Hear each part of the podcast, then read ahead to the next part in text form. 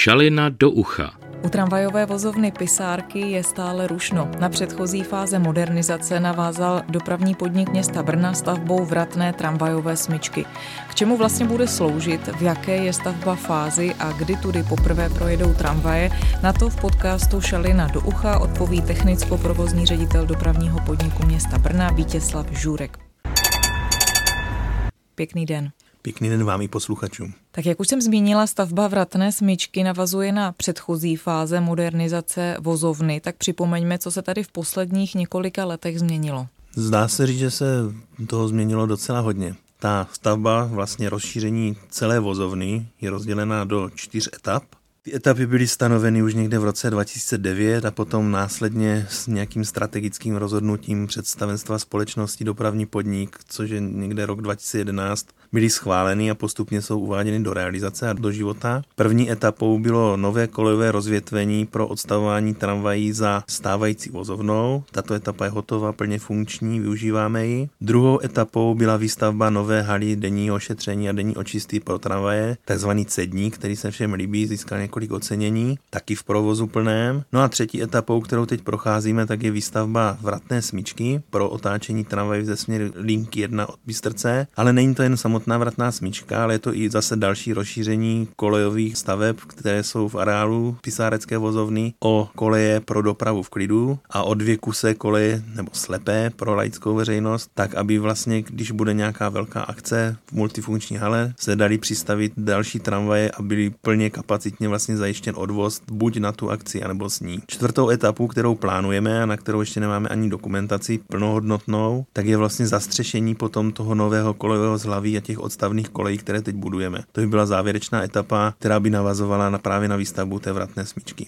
Vy už jste to lehce nastínil, ale vysvětleme teda, eh, k čemu vlastně ta tramvajová smyčka slouží, proč je potřeba. Tak pro představu vlastně, když tramvaj končí službu na lince číslo 1 a jdou od Bystrce, tak se musí jezdit v současné době otočit až na Mendlovo náměstí, tam se otočí a jedou zpátky do vozovny pisárky tak, aby dojeli právě do té nové haly na tu denní ošetření, denní očistu. Výstavbou té smyčky vlastně toto eliminujeme. Čili ta tramvaj, když bude sjíždět z linky, tak se otočí přímo v pisárkách a přímo v pisárkách si zase zajede na to parkování a tu údržbu denní. Současně ta smyčka vlastně má další větev, která je vyvedena zase zpátky směrem k Mendlovu náměstí, takový vlastně trouhelník. A právě v zmiňovaných akcích v multifunkční hale bude možné na nově vzniklé zastávky na té vratné smyčce postavit tolik tramvají, které obslouží jak směr na Mendlovo náměstí, čili do centra, tak potom ze zastávky Lipová, která bude skapacitněna zase zpátky směrem na Bystrc. Čili ta smyčka neslouží pouze pro naše manipulační účely, jak by se mohlo zdát, ale je to vlastně jako kdyby budoucí velkokapacitní nástupiště pro celou tu zónu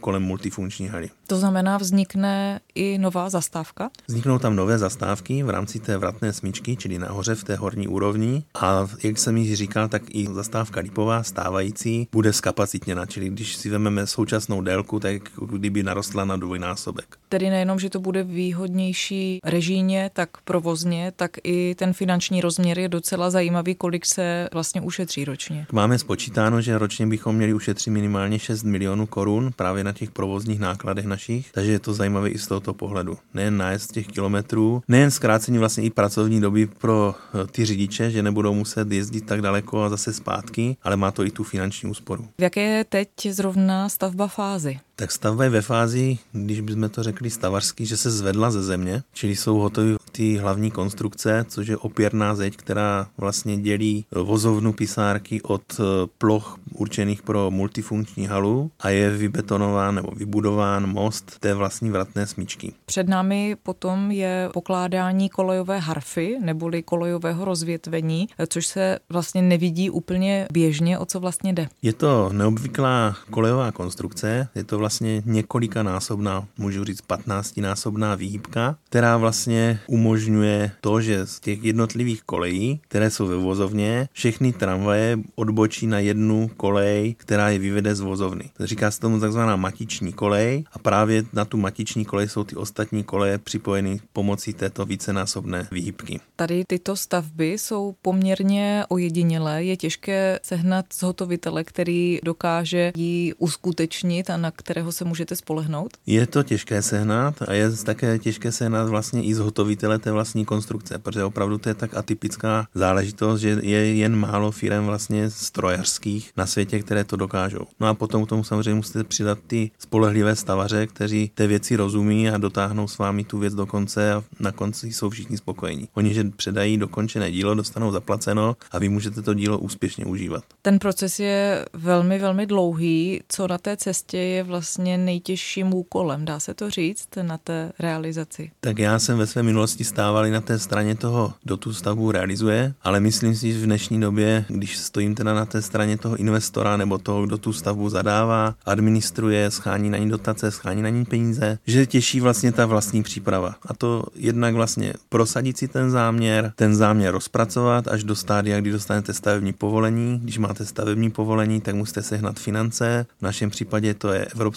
dotace z operačního programu Doprava 3. A vlastně ta vlastní realizace, my říkáme, že to už je taková třešnička na dortu, protože pokud máte opravdu na té druhé straně spolehlivé partnery, tak už je radost se na to dívat, jak ta stavba roste a těšíte se, že to bude fungovat. Jak je tady při těch všech činnostech, které jsou v úzkém propojení s tou samotnou vozovnou a jejím provozem, zachován eh, ten provoz? Museli jste přijmout nějaká opatření? Tak provoz je zachován, je zachován docela obtížně a ty provozní opatření spočívají v tom, že vlastně postupně byly při výstavbě z dešťové kanalizace vylučovány jednotlivé koleje po skupinách. Bylo to až 4 až 5 kolejí zároveň, s čím se vozovna musela velmi poprat, že musela některé tramvaje posílat do vozovny v Medlánkách. No a právě při výstavbě té harfy, kterou jste již zmiňovala, to bude ještě náročnější, protože než se postupně vlastně zapojí ty stávající koleje do té nové výhybky, tak budou vylučovány dál a dál, takže tu vozovnu budeme docela slušně omezovat. Doufejme, že to teda všichni zvládnou. Jaký je deadline?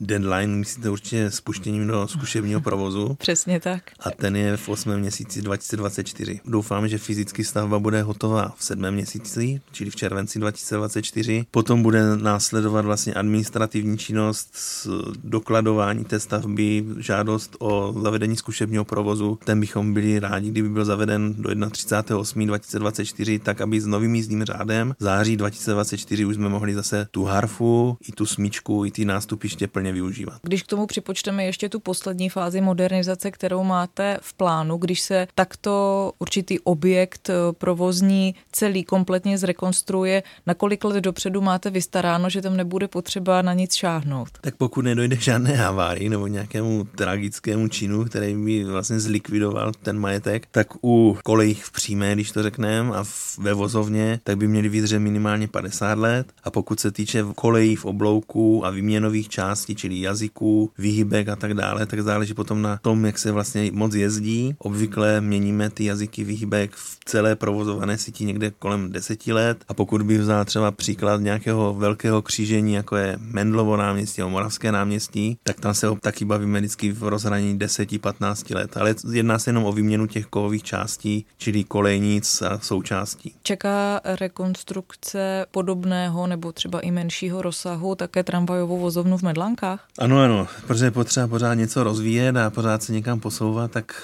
eh, na vozovnu v Medlánkách máme v současné době zpracovanou studii, která vlastně počítá s tím, že by byla rozšířena o vozovna, by byla rozšířena o autobusový provoz v plném rozsahu. Jednalo by se vlastně o rozšíření vozovny směrem k ulici Purkyňová. Tím by se autobusy vlastně vymístily ze stávající vozovny a ta by zůstala plně tramvajová s následnými úpravami. Byla by vybudována další objízdná kolej, byly by vybudovány objízdné koleje, dělalo by se něco s těma provozníma kanálama právě zase na tu denní očistu, denní ošetření těch tramvají, ale to je hudba budoucnosti, protože vše je odvislé zejména od těch finančních zdrojů. Hudba jak daleké budoucnosti přibližně? To vám v tuhle chvíli nejsem schopen říct, protože opravdu ty projekty, které teď uskutečňujeme, nás zaměstnávají finančně i personálně. personálně i technicky natolik, že vlastně tu vozovnu Medlánky odsouváme a teď nebudu lhát někdy za rok 2027, protože další velkou stavbou, kterou dopravní podnik dostal svěřenou od města Brna, by je zrealizoval, tak je prodloužení tramvajové trati na Kamechy a tam jsme si dali úkol, že bychom ji chtěli zprovoznit 10.